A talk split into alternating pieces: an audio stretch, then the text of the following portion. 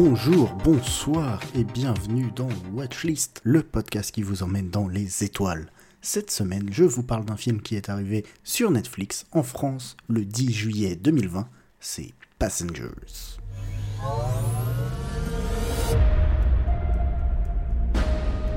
Nous avons embarqué sur la Valonne pour une destination Athènes.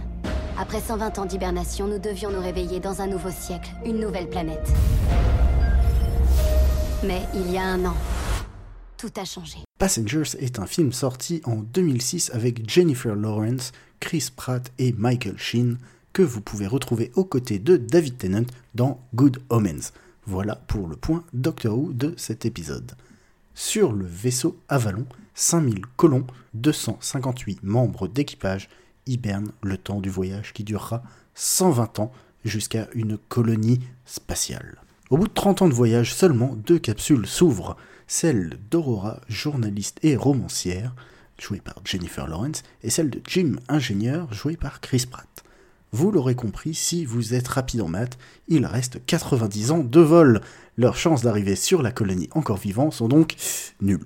Alors pourquoi et comment se sont-ils réveillés? C'est ce que vous allez découvrir dans ce film de science-fiction intimiste. Car oui, pas de monstres comme dans Alien ou de grands questionnements sur l'ordre social comme dans Battlestar Galactica, dont on vous a parlé il y a quelque temps, allez écouter cet épisode. Ou dans Snowpiercer, dont on vous parlera peut-être dans un moment.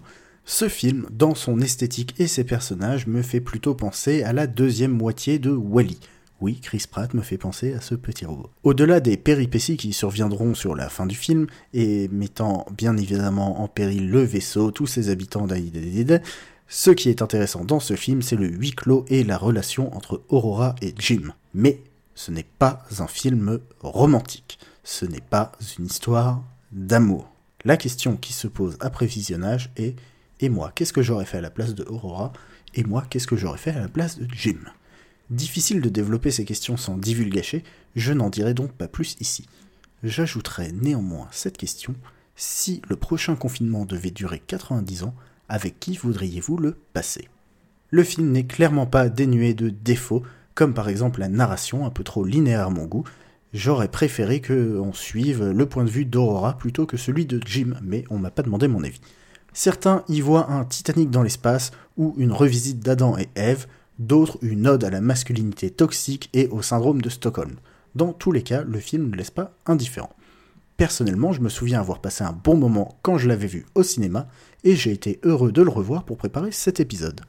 J'aime l'ambiance de ce film, j'aime l'esthétique de ce futur propre et luxueux, parce que oui, on a le droit d'arriver.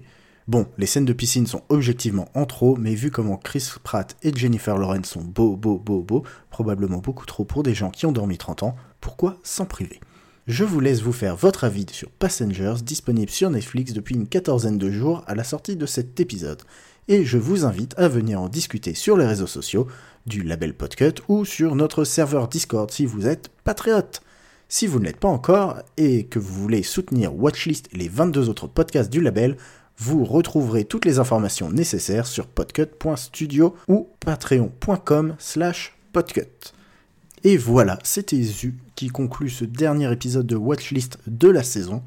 Watchlist cette saison, c'était un live, un changement de nom. Et oui, avant c'était vite un truc à mater sur Netflix, un nom très très long.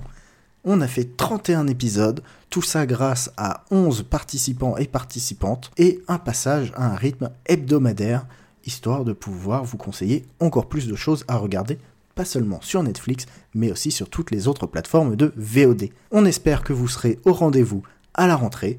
D'ici là, passez un bon été et à très vite.